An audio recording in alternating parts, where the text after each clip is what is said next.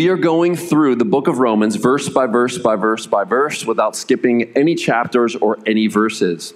Uh, three weeks ago, we started Romans 13, and uh, because I'm extra long winded and because uh, Christians in government is such a big topic, uh, I, I failed to preach the whole thing, and so you guys were so gracious to give me a part two. Well, uh, I was out of town one Sunday, and so Justin preached so well the beginning of Romans 14 and the end of 13.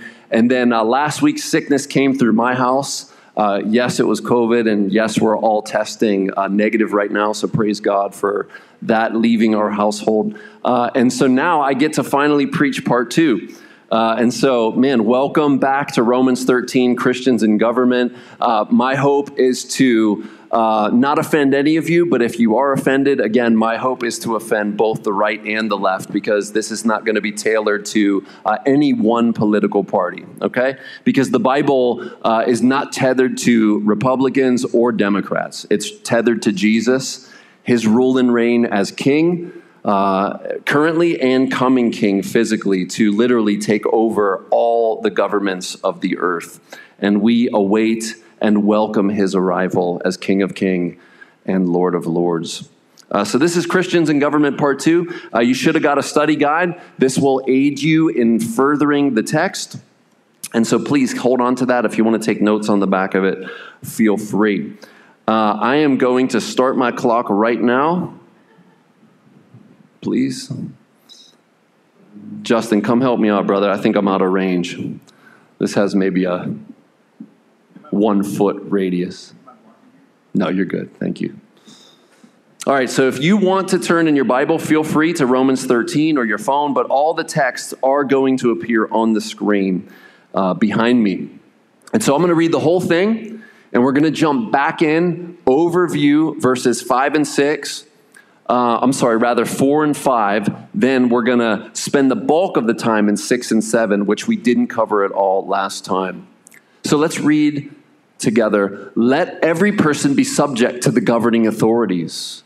For there is no authority except from God, and those that exist have been instituted by God. Therefore, whoever resists the authorities resists what God has appointed, and those who resist will incur judgment. For rulers are not a terror to good conduct, but to bad. Would you have no fear of the one who is in authority?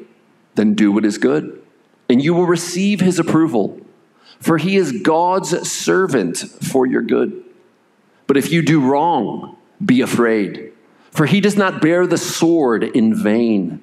For he is the servant of God, an avenger who carries out God's wrath on the wrongdoer. Therefore, one must be in subjection, not only to avoid God's wrath, but also for the sake of conscience. For because of this, you also pay taxes. Yes. For the authorities are ministers of God, attending to this very thing. Pay to all what is owed to them taxes to whom taxes are owed, revenue to whom revenue is owed, respect to whom respect is owed, honor to whom honor is owed.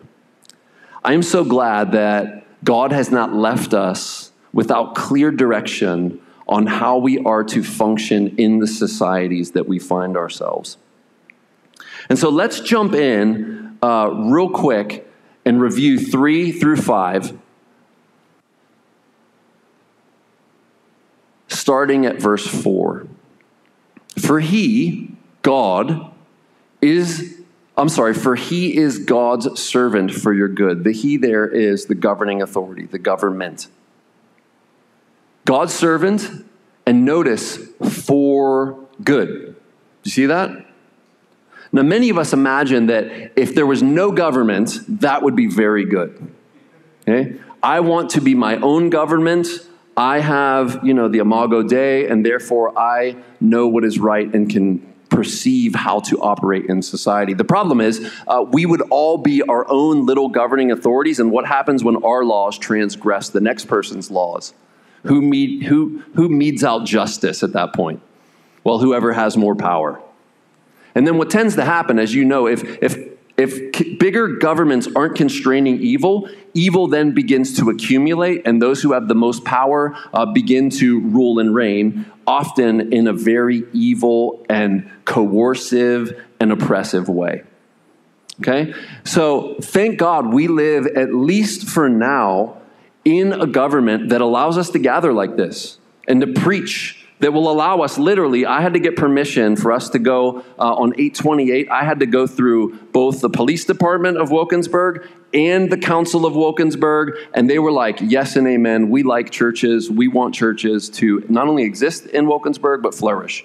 In fact we had a big community day yesterday. It was called transform the triangle. The mayor showed up uh, and we got to talk with him and, and we traded numbers. Really nice guy and he is thankful that our church exists Okay, he's the governing authority, friendly to Eternal City Church. And we want to serve this community and as best we can, even serve the local government here. Okay, we Christians should not be anti-government. Okay, we should not be, because the Bible is not. In fact, here, he, government, governing authorities, is God's servant. God rules through the rulers, governs through the governors, and he provides a common grace through government. Where, where do you get the common grace thing? Look, for your good. Okay, for your good. Now, for many of us, we don't know exactly what common grace is. It's a theological concept rooted in Scripture, and Wayne Grudem has one of the most helpful and clear definitions of common grace that I've found. Here it is. We may define common grace as follows Common grace is the grace of God which He gives people innumerable blessings that are not part of salvation. Salvation would be special grace, saving grace, electing grace. The word common here indicates something that is common to all people and is not restricted to believers or to the elect only. And so, government is God's common grace gift to his creatures, whether Christians or not. Now, here is common grace quickly in the Bible. James 1:17, James says every good and perfect gift comes down from above. So if there's any good gift in the world, it is from God. Mangoes are common grace gifts of God. Avocados are common grace gifts from God. Um, man, I, I, had a fantastic watermelon today. Common grace gift of God. Yes and amen. And we are about to enjoy in the back a fantastic dinner after this is all over. And if you're a Christian here or not, guess what? You get to enjoy that gift of grace. That's common grace. Okay? So, and, and what we need to know is, we as Christians who have biblical revelation, special revelation, we can see that God is the giver of all good things. And we can then, through the gift, praise the giver. That's actually the purpose of God's gifts. Not that we would serve and worship them, but that through them, through the enjoyment of God's gifts, we would worship and serve Him. Give Him glory, give Him praise. Right? Okay. So every good and perfect gift is from above, coming down, because God is up wherever heaven is, it's up, coming down from the Father of lights, with whom there is no variation or shadow due to change. That, that kind of cryptic last part simply means this uh, God is the Father of the heavenly lights. Genesis, remember, he, he created the stars also. And when the lights shine down on the earth, they cast shadows, especially the biggest star, the sun, to us. Right? When it shines down, it hits clouds. Uh, it, as it moves, it, it makes shadows. And God does not shift or change like shadows from the light coming from the stars that He created. Okay? That's all that means. Now, Matthew, Jesus uh, is in the Sermon on the Mount here, and listen what he says here. This will be relevant for later in the sermon as well. You have heard that it was said, You shall love your neighbor and hate your enemy. Okay, that was common teaching of the rabbis, scribes, and Pharisees of the day. But I say to you, no, no, no, no. I say to you, love your enemies. Pray for those who persecute you. Why? Verse 45 so that you may be sons of your Father who is in heaven. And the idea here is like father, like sun, like father, like daughter. For he, God, makes his son to rise on the evil and the good. Evil, non Christian, good Christian. Only good because we have Christ's righteousness granted to us, right? So the, the evil person who does not care for God, does not worship or serve God, gets the sunshine, and the, the Christian also gets the sunshine. And he sends rain on the just and the unjust. Just, just in Christ, unjust, not in Christ, not Christian. And now you know that rain and sunshine are the absolute minimum for life on earth if we're going to survive. Because without the rain and without the sun, no plants. Without plants, no animals. Without plants and animals, who dies? We do, both because of oxygen and because of food. Okay? So the, the, the basics of life are God's gift to mankind okay? oxygen, water, food, and He gives them to all liberally. For if you love those who love, uh, if you love those who love you, what reward do you have? Do not even the tax collectors do the same? Like we're we're cronies when we're tax collectors. We, you scratch my back, I scratch yours. And if you greet only your brothers, meaning those whom you love and maybe even your relatives, what more are you doing than others? Do not even the Gentiles do the same? Gentiles in this context would be those far from God. You, therefore, must be perfect as your heavenly Father is perfect. And so the point is when we love enemies and bless enemies, we are being just like God, because that's exactly what He does. And might I remind you, you, friend, were an enemy of God. While we were yet sinners, Christ died for us. Right? And now, as we just sung, we went from enemies to what? Friends. And not just friends, though we are that, we're more than that. We are sons and daughters, adopted into the family. God takes enemies who are in rebellion against him, not only makes them friends, like, hey, we should get a coffee sometime. I'd like that. No, you live in my home, you eat my food, you shower in my shower. When I go somewhere in the car, you come with me, son and daughter. Part of the family in the same household. That, that's what God does to us who were enemies. And so we are to be like God and love those on the outside, not just those on the inside. Does that make sense? Okay, so God's common grace gift to us in our text is government. Okay, government. Now, what I want to do from here is uh, talk about, let's see, what time? Man, we are running out of time already. This is not good one more minute here, and then, and then we'll, we'll move to taxes, okay? For he is God's servant for your good, common grace, right? But if you do wrong, be afraid. Why? For he does not bear the sword in vain. Now, this is a metaphor. Bearing the sword is God's authority for governing uh, officials to use force to curb evil.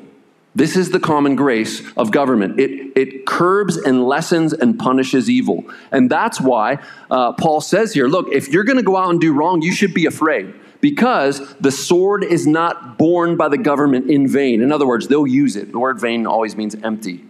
It's not an empty thing that police officers have guns and that the judge can pound the gavel and you go away locked up no matter if you want to go or not. Now, we know that the, the justice system is not perfect. We know that. There is no such thing as a perfect justice system on the earth right now, but it's coming. Okay? But we right now are subject to governing authorities who get their authority from God. And the idea is, in a common grace way, in general, I know there's always exceptions, if you are not out doing wrong, you don't have to worry about the government coming after you. In general. Okay? So that means, friends, stay within the law as Christians and you will be fine. Now, we know that in a lot of governments all over the world right now, it's illegal to be a Christian. It's illegal to gather like this. And so, yes, that sword has been given to that government to use against Christians, and that's what it means in Romans 8 when it says, Not even the sword can separate us from the love of God. In context, sword means government, against us. Not even in that context is God against us, He's for us. And often God reverses and judges those governments who persecute His people, but He allows it for a time. For He is the servant of God, an avenger who carries out God's wrath on the wrongdoer. Therefore, because of that, one must be in subjection, not only to avoid God's wrath, but also for the sake of conscience. Now, here's what I want to emphasize for just a minute. We as Christians need to operate within the government we find ourselves in, whether in Egypt or South Korea or China or Pakistan or India, wherever we find ourselves as Christians, the United States of America, we need to operate in the government God has us in. And you do realize He could have had you born anywhere He wanted all over the world. Acts 17 says you're here at this time, right now, on purpose. Right? So, how do we as Christians operate in our governmental system? Well, as much as we can, I want to argue we cooperate with them. Co, together, operate. We want to operate within the blessing of the government and not say, we're against all governments. The Christians should never be the ones out causing a riot. Now, if we're out preaching like Paul, and then, you know, a silversmith who is afraid of losing his business wants to start a riot because of what we're preaching, that's not on us preaching. That's on the silversmith who started the riot. Okay? If Paul's in the temple uh, and, and, and, some of the Jews who hate Paul uh, want to start a riot because they think he brought a Gentile into the temple beyond the Gentile court, that's on them. Okay? But we should not be in the center rallying up the, cl- the crowds saying, tear the club up. Anyone remember that song? Yeah, me too. And I'm not going to sing it right now. We should not be saying, tear the neighborhood up, tear the neighborhood up, break windows, smash things. No, absolutely not. Not for Christians. We are not to be rioters. Rather, we are to work with the government. And listen, they should see us as a partner and a friend, as I'm thankful, at least at this point, our local government does. The mayor's sitting here having pizza with us, you know, yesterday, saying, "I love this. I love what you guys are doing. We need more churches to do this." Yes and amen. Okay? And what Paul's saying here to the church at Rome, remember, Nero, who a lot of amillennialists think was the Antichrist, yes, his name does add up to 666. Yes, he did uh, oppose Christ. Yes, he did take Christians, dip them in tar, hang them on poles, and light up his gardens with them. Okay? Nero is in power at the time. And he's saying, submit to the governing authorities. Wait, that guy? Yes, that guy. Because Paul doesn't want the church at Rome to be viewed as an anti government threat. He wants them to be able to work either with the government or under the government's radar uh, because our business, friends, is primarily spiritual. Primarily. That doesn't mean we don't seek to transform the culture and seek to make unjust laws just. And it doesn't mean Christians shouldn't try to get into government positions and affect change. All that is legitimate. But we are not to be the ones who are wearing the anti flag shirts. And yes, that's a band if you're into punk music. Okay? Um, no, I don't have their vinyl at home. I don't. We should not be the ones saying, down with America, burn the flag, you know, Christ rules and reigns. Who are you to Christ? No, that should not be us. And yes, I'm using a little bit of exaggeration. Okay. Now, uh, two illustrations, real quick. Um, as you all know, we just went through a pandemic and there was a lot of government enforcement, right? A lot of government regulation. Now, we talked last, well, three weeks ago. We talked three weeks ago about when is, when is it okay for the Christian to disobey the governing authorities? And what we said was only when God's authority is being or trying to be usurped by a lower government authority. And then what we said was no, we should obey God rather than man. You remember that? If you don't remember that, go back and listen to part one. It's online. Okay, now, during the pandemic, um, there's two famous churches that I, I respect both of them. Uh, one is Capitol Hill Baptist Church in Washington, D.C., right by the Capitol, led by Mark Dever, and another one out in California uh, called Grace Community Church, led by John MacArthur. Now, what was happening in these communities was uh, the government was allowing for gatherings, large gatherings of people for secular purposes. As in California, like the, disp- the weed dispensary stayed open, the clubs stayed open. Uh, you could go to the bar, you could go to the restaurants, but cr- churches are not allowed to meet. Okay?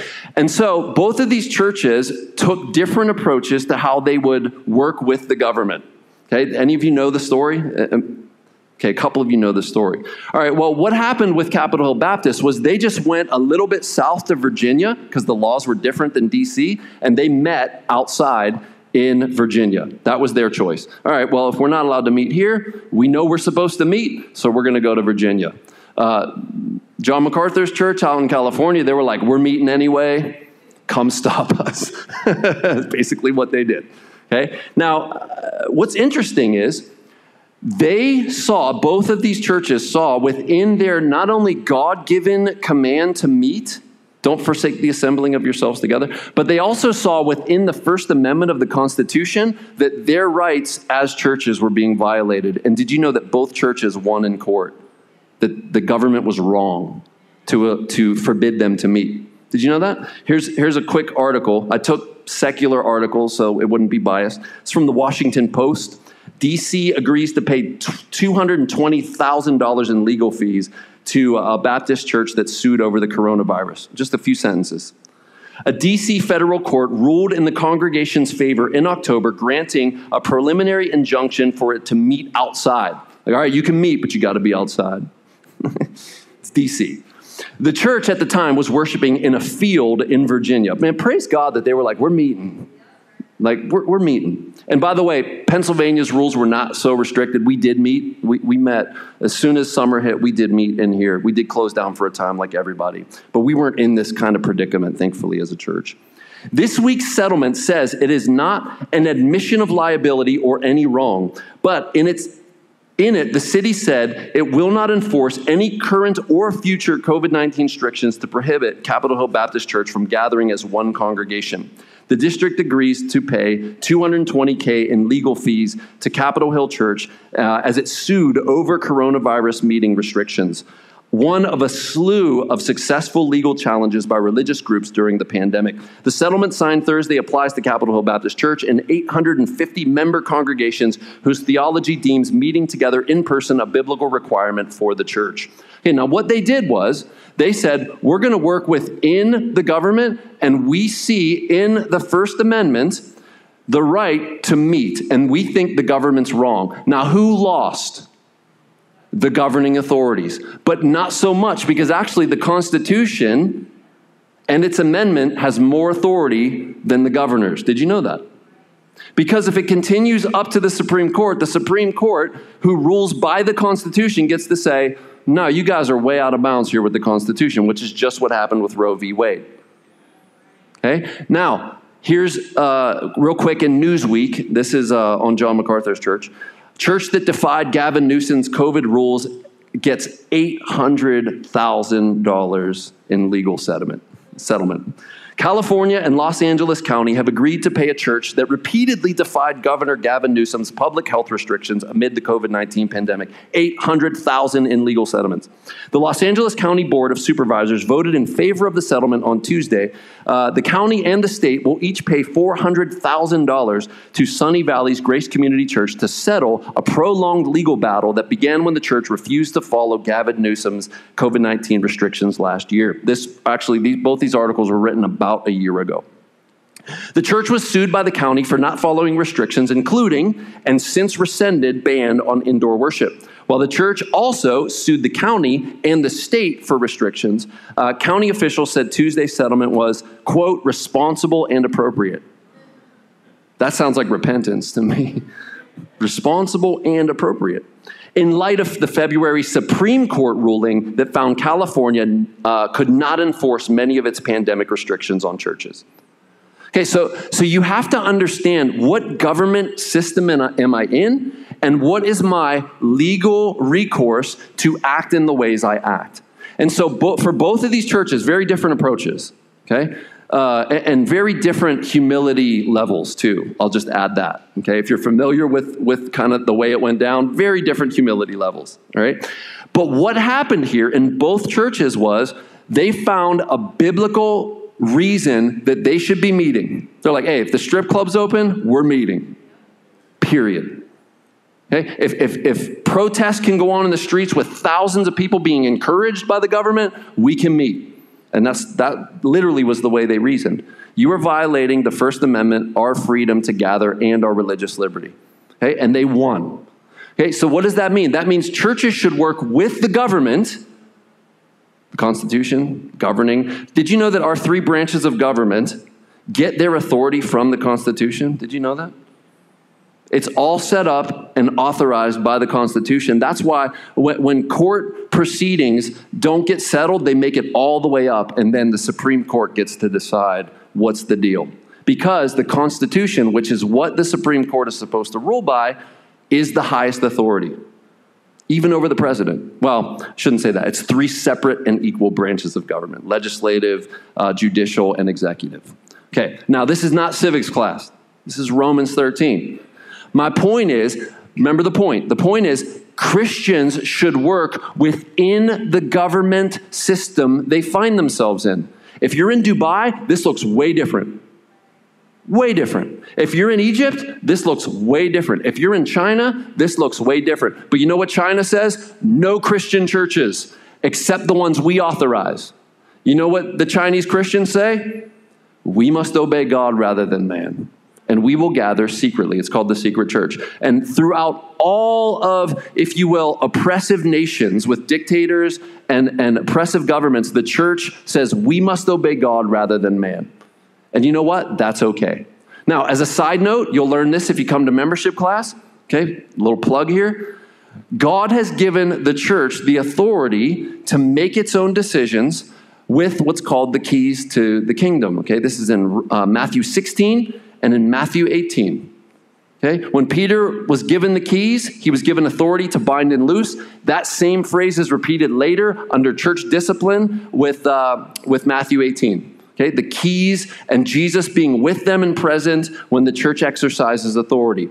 And so, if you hearken back to about a month ago, we talked about the three areas or institutions God sets up the family or the home, the church, and what? The government. Okay? And each are supposed to act in their own spheres. There's a lot of overlap, but ultimately, God gets the authority, and He gives each local church, I can argue this from the Bible, each local church its authority to govern within uh, its respected members.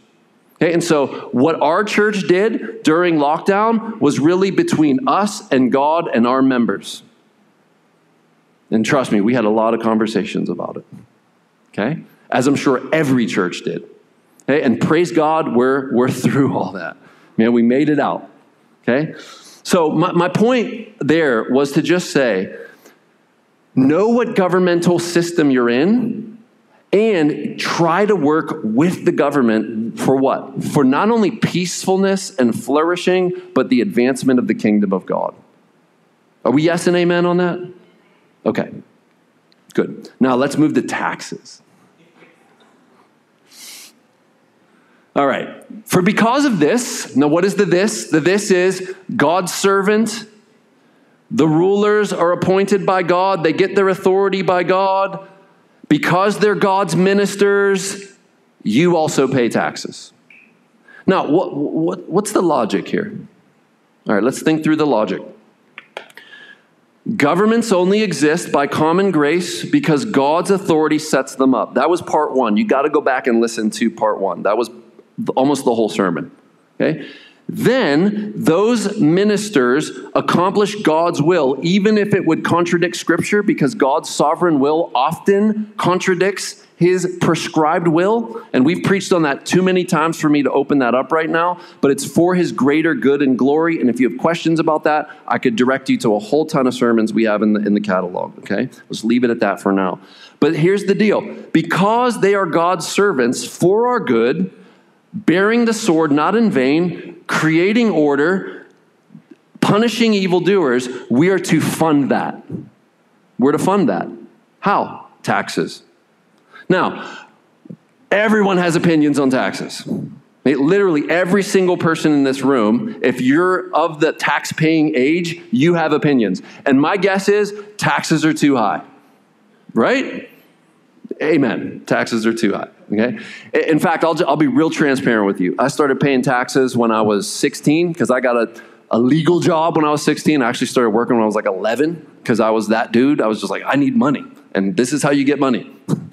And, and so I've been paying taxes since 16. I'm 41 right now. Listen, this year, 2021, taxes, I owe more this year than I ever have in my entire life. You know why?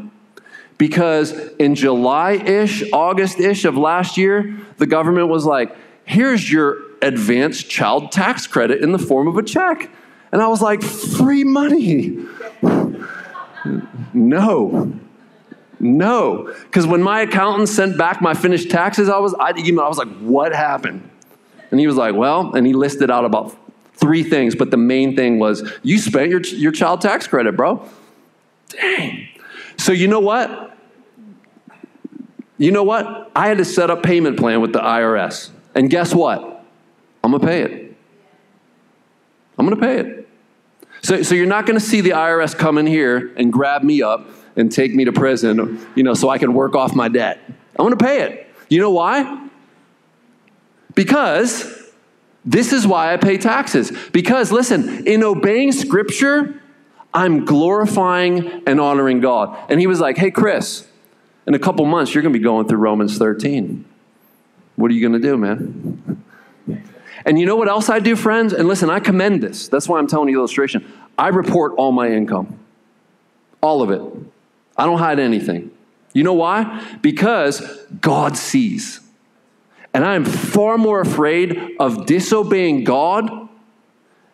There's nothing you can hide from Him. You might be able to, oh, I only made 20,000. When you made 50,000, God sees. And listen, when God gets justice and he does discipline his children, not for punishment, but because it's discipline, uh, Hebrews 12 says, What father doesn't discipline the child he loves? It's not punishing you for your sin, but rather disciplining you to do right. You don't want discipline because you're lying on your taxes. And yeah, you have all kind of justifications. I know. I have them too. But you know what? I would rather be on the side of obeying scripture and not having an unclear conscience, which is what it just said. We obey not only because of fear of wrath, but because of a clean conscience. I want to be able to have all my financial dealings, as far as it depends on me, clean before God. Now, I'm sure I mess up because the tax code is like a library. It's so complex, they literally need a massive governmental department just to work it. I, think it's too complex and it's way over overdone. But the Bible says, man, pay your taxes. And so I'm going to do that. Now, you know what else I do, which I commend? You should take every write off that you possibly can because that's legal and that's a way for you to keep more of your earned income. And yes it's more work to keep receipts and get the app and you know track all that stuff. But you know what? You're being a good steward.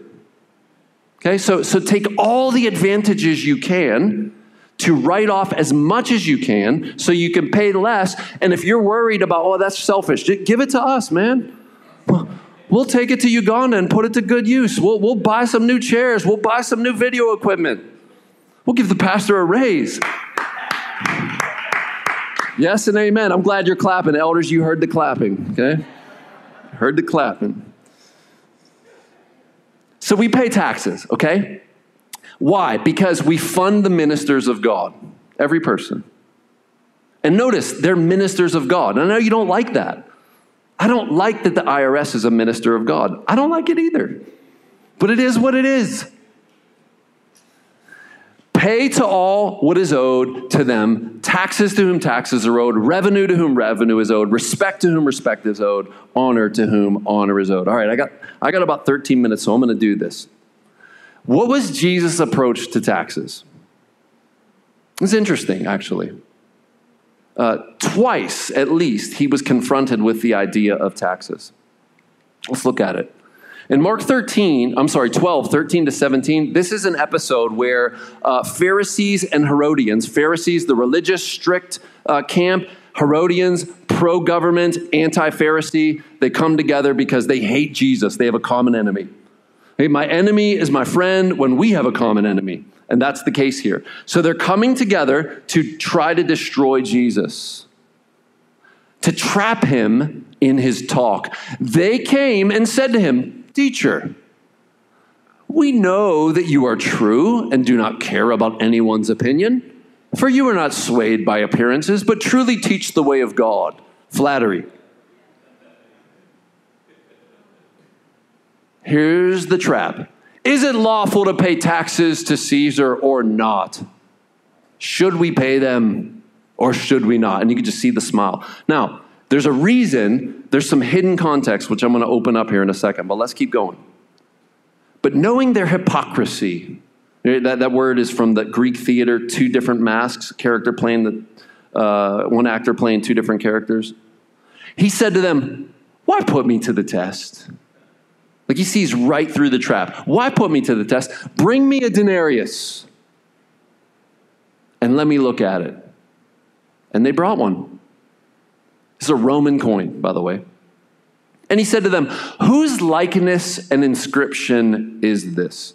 One, notice he didn't even have one. They, they had to find one in the crowd. Caesar's. Caesar Augustus. Did you know that on this coin, it literally is inscribed Son of God with his picture? Now, you know what the first commandment says, right? Have no other gods before me. Second is like it, don't make an idol or an image of anything on heaven and earth. And to make it worse, the Romans thought that an image carried with it the mystical presence of whatever the image was of, whether God or man. And Caesar was worshiped as God. Caesar is Lord was the proclamation. Okay? Which is why in the New Testament, a test of your faith was Jesus is Lord, not Caesar. And so Whose inscription is on this? Whose image? Caesar, Caesar Augustus, son of God. They said to him, Caesar. Jesus said to them, Render to Caesar the things that are Caesar's. Now, this was so brilliant because not only was his inscription on it, but it was out of his own mint. It was his. And he distributed it. So they were literally holding his money. This coin is actually Caesar's, and so you give to Caesar what is Caesar's. In other words, pay your taxes. But then, here's how he gets out of the trap and to God, the things that are God's. And they marveled at him. All right, now, now pause. Here's what's in the background that you do not know. When this specific tax came about, um, there was riots and insurrections because of this tax when Jesus was just a baby. And did you know that the man who started these riots, uh, his name was Judas of Galilee? How many of you have heard of Judas of Galilee? Okay, let me tell you a little bit about Judas of Galilee. He does show up in Acts 5, so he's a biblical character, not just a historical character. And the context here is the apostles are in court, and they are charged not to speak in the name of Jesus and this is where that famous quote is We must obey God rather than man. And then the very next verse is, And they wanted to put them to death. But a wise Pharisee named Gamaliel stood up and said, Brothers, very respected, brothers, listen. And so they're like, All right, let's, let's let him speak. And here's what he says.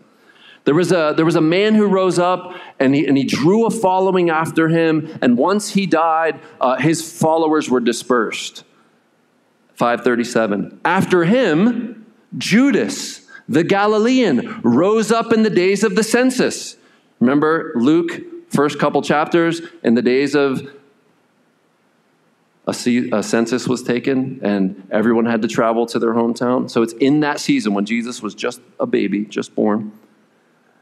In the days of the census, and drew away some of the people after him, he too perished, and all who followed him were scattered.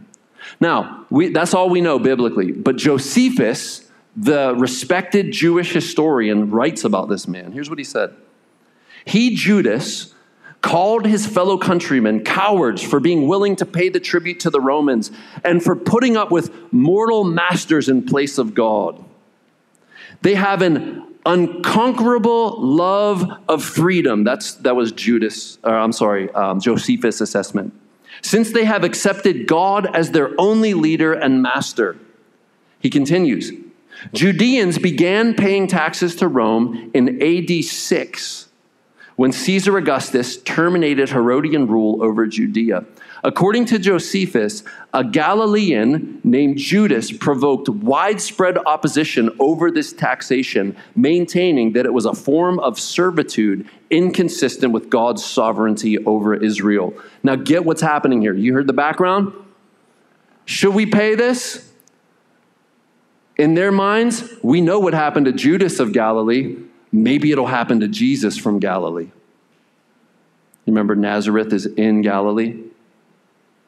And so they're trying to trap him because if he says, pay the taxes, all the people were not for Roman rule. Because Rome was literally stamping on the Jews at this time, oppressing them. And guess who was funding the oppression? The Jews by taxation. And so if Jesus said, pay the tax, he was going to lose all favor with the crowds. He'll lose all his credibility and authority. But if he said, no, don't pay the tax, what happens? Oh, he's another Judas. Let's kill him.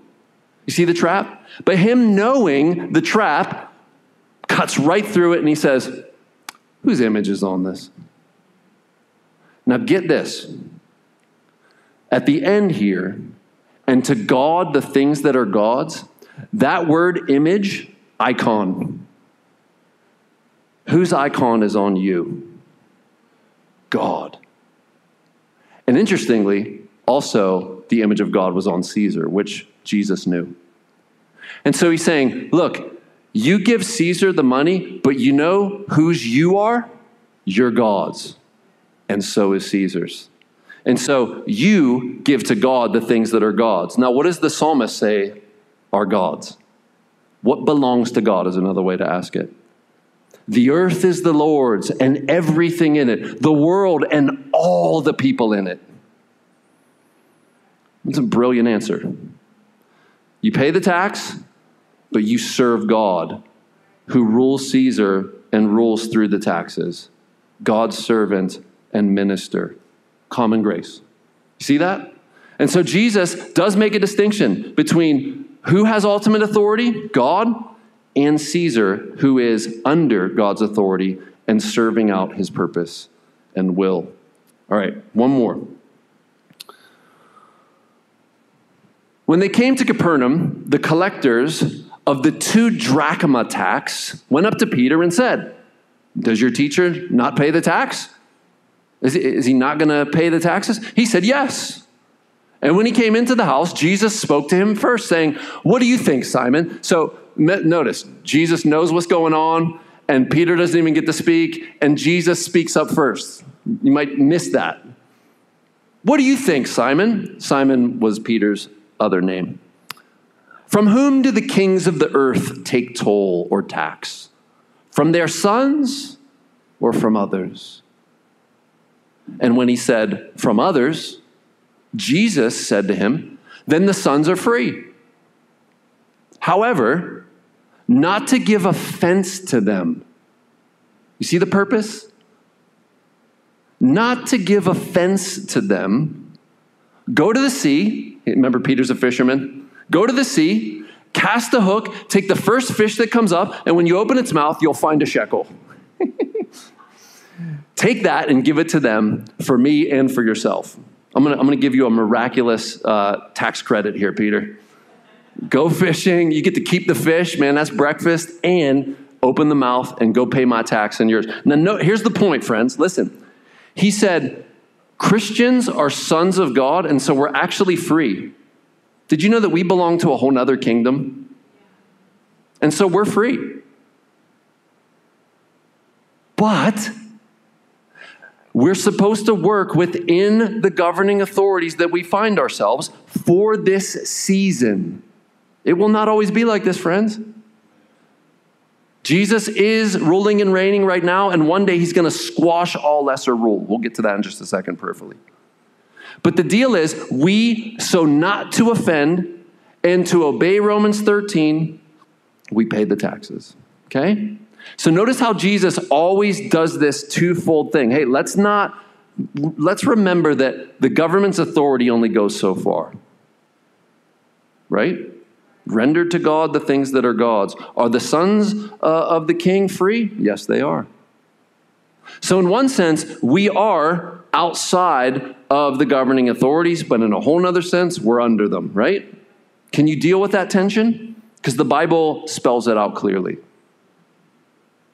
We're both under their authority, under God's authority. And when the government steps outside of God's authority, we obey the authority of God. Render to God the things that are God's. All right, a couple quick applications and we're done. You guys hungry? Good. I hear there's a bunch of ribs back there. Oh, yeah. Oh, yeah. Christians are first and foremost citizens of heaven. Okay, so here's some identity. You ready? Your identity is, is crucial to many things in your life. Okay? Your primary identity, friends, can never be your political affiliations or your team or your tribe. If that's number one, no wonder you fight with everyone and you defend to the teeth your God, G, small g God. Okay? Friends, you're, you're a son and daughter of God first. Tim Keller likens it to a deck of cards. And he says the top card has to be you're in Christ, you're a son and daughter of God. And maybe way down at number 10 card is your political affiliation. But what for many of us, we're like, that gets to go on top. And so we wear the hat and we have the t shirt and we're, I am primarily allegiance to this party. Not if you're a biblical Christian. And so, did you know that, yes, I love the United States of America? I'm, I'm all for America. Man, I get to operate and, and build the kingdom of God here. And I, I've been working, like I said, since I was 12 here, and I've been able to invest and have kids, all that stuff. But you know what Philippians says? Our citizenship is in heaven. You know what that means? That means I am a dual citizen, and my primary one is where? In heaven. My secondary citizenship is as a U.S. citizen. Now, what does that mean? That means a lot. Now, we could do a sermon off that, right? Because all the Christians from all the other nations around the world are also citizens of heaven, which means you have more in common with them in Christ than you do with your fellow American citizens. That also means politically, friends, if you're a Christian, you have more in common with your citizenship in heaven than to your political party. And I know to some of you that sounds like heresy. But the Bible says we need to make sure we're having our identity cards in the right order. And you must remember that before you're an American citizen, and then underneath that, before you're your, your political party, you are a citizen of the kingdom of heaven.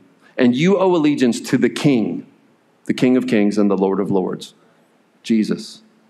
He is your primary authority. And we know his authority by his word, and so we live under the word. So if the word says we should obey the local governing authorities, as long as it doesn't contradict his authority, we do that. Okay, so number one, our citizenship in his. Number two, everything will be subject to Jesus eventually. I'm not going to read this whole thing, but I just want to write down here. Okay, don't, don't be afraid. Don't be afraid.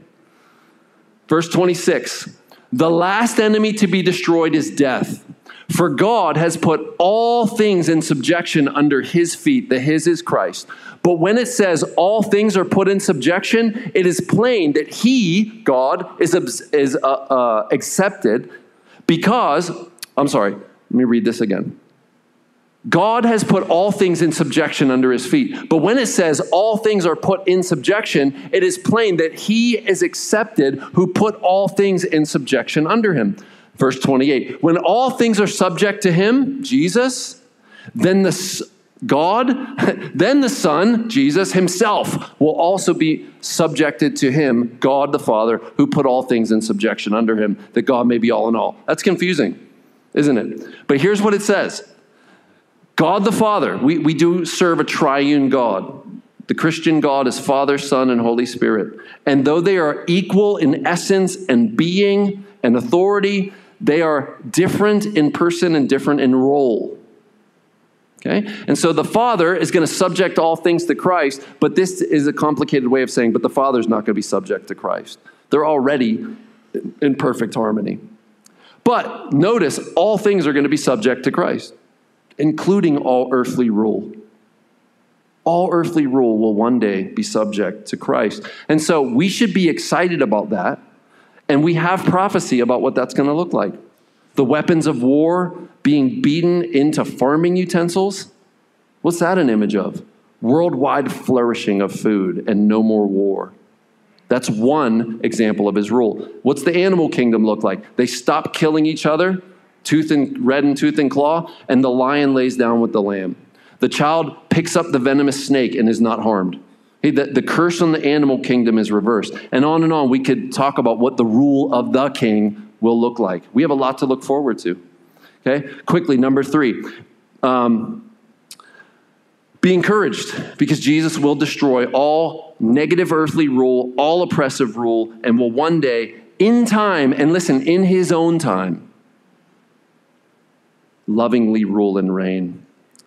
Let us not be sectarian. Okay, this is a big one. I, I, I pray this for us. Okay, what is sectarian? A sectarian spirit or tendency is excessive devotion to a particular sect or a religion. Now, in the political sense, it means I only associate with my party and those who hold my view, and everyone else is an enemy. We, we tribalize into little echo chambers, and everyone else on the outside of our little camp and crew is the enemy. Well, guess what? You're a Christian first before your political tribe. And you know what Jesus said about enemies? Yeah. Love your enemies. Do good to those who persecute you. Why? Because then you'll be like your Father in heaven. What does that mean for your political enemies? I'm sorry. You got to love them, man especially if they're in your own church. Now, I got a lot more application here. I'm, I'm going to skip because you don't want to do part three, do you? No, you don't. One, one more. Politics often functions as religion and worship for many people. Because they don't have a transcendent being to worship and devote their lives to, they devote their lives to smaller, functional saviors, and they treat politicians and their promises and their policies like, you will save me. Friends, only God is Savior. And so, what we have as more and more of the culture rejects the true and living God who has all authority, politicians and parties get propped up as God. And that's why you see so much venomous language and so much clash and opposition in our culture, because it's actually a battleground of gods. That's what's happening. Friends, we have a capital G God we're to worship. Let us not worship our favorite political hero. What a small, puny God. You remember when Hulk grabbed Loki and was just like, puny God? That's, that's the way we should think about our favorite politicians. You just think of Hulk smashing them around like a, like a rag doll. Because that's what God will do to anyone who tries to oppose his authority. That's why we read Psalm 2 earlier. The, the encouragement for the nations is kiss the Son, lest he become angry. Okay? All right, let's end with the gospel. Let's end with the gospel. Here's what happens with earthly rulers and authority. Often, often, they demand allegiance, they demand to be served, they prop themselves up as if they are heroes. Not all, most. Okay? And they, and they think of those under them literally as under them. Like, you're not on my level, man. You're not on my level, girl. I'm up here looking down at you. That's not all. That's not all. But you know what Jesus did as the one with the most authority? Literally, he is above all. In truth, not just in his thinking, in truth. You know what he did? He humbled himself and became a servant. In fact, here's what uh, Matthew 20, 25 to 28 says. Jesus called them to him and said, You know that the rulers of the Gentiles lord it over them the authority, and their great ones exercise authority over them. It shall not be so among you. But whoever would be great among you must be your servant. And whoever would be first among you, your slave. Verse 28 even the Son of Man, Jesus, title from Daniel chapter 7, the one who would inherit the nations, even the Son of Man came not to be served, but to serve and what? Give his life as a ransom for many. Friends, do you realize that the God who deserves all worship and praise for sustaining your life and then further giving his own life for your life on the cross, substitutionary atonement, then says, I came to serve my people. And did you know that every day he invites us, 1 Peter 5, 6, and 7, hey, cast all your cares and anxieties on me. You know why? Because I care about you. Anything troubling you, any burdens you're carrying, I'll take it. You realize that invitation is for you. And he's the king of kings, the most high ruler. Talk about service. Hey, what's troubling you? I'll take that. What's bothering you? I'll take that. Friends, this is our God.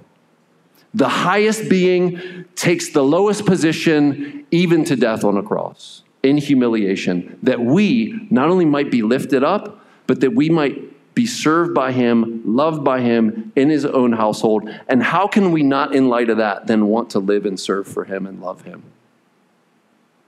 Right? In view of God's mercy, offer your body as a living sacrifice. All right, so we're going to celebrate what Jesus has done for us. We're going to celebrate by taking communion. The Son of Man came not to be served, but to serve, to give his life as a ransom for many. I pray that you are in that ransomed. You are in that camp that Jesus came to give his life for. He died on the cross that your sins might be forgiven that anything you've ever done to him and to others can be fully forgiven and you can be set free by receiving the forgiveness that is offered to you and by turning from your sin. He will forgive you and receive you. And so we take communion as a sign, a symbol, a remembrance of what Jesus did for us on the cross about 2,000 years ago. And so we're going to uh, sing a song. We're going to do a, a, little bit differently tonight. We're going to sing uh, from a digital platform. We've done this before. Uh, and so the words will come on the screen, but you'll hear the lyrics through uh, the speakers. But before Eric plays that, friends, I really want to commend to you these two books. Okay? And I'll remind you again after we say amen. Uh, this is How Can I Love Church Members Who Differ with My Politics? And then How the Nations Rage, Rethinking Faith in Politics. Okay? I highly recommend these, but we'll talk more about those after we say amen. Could you please stand?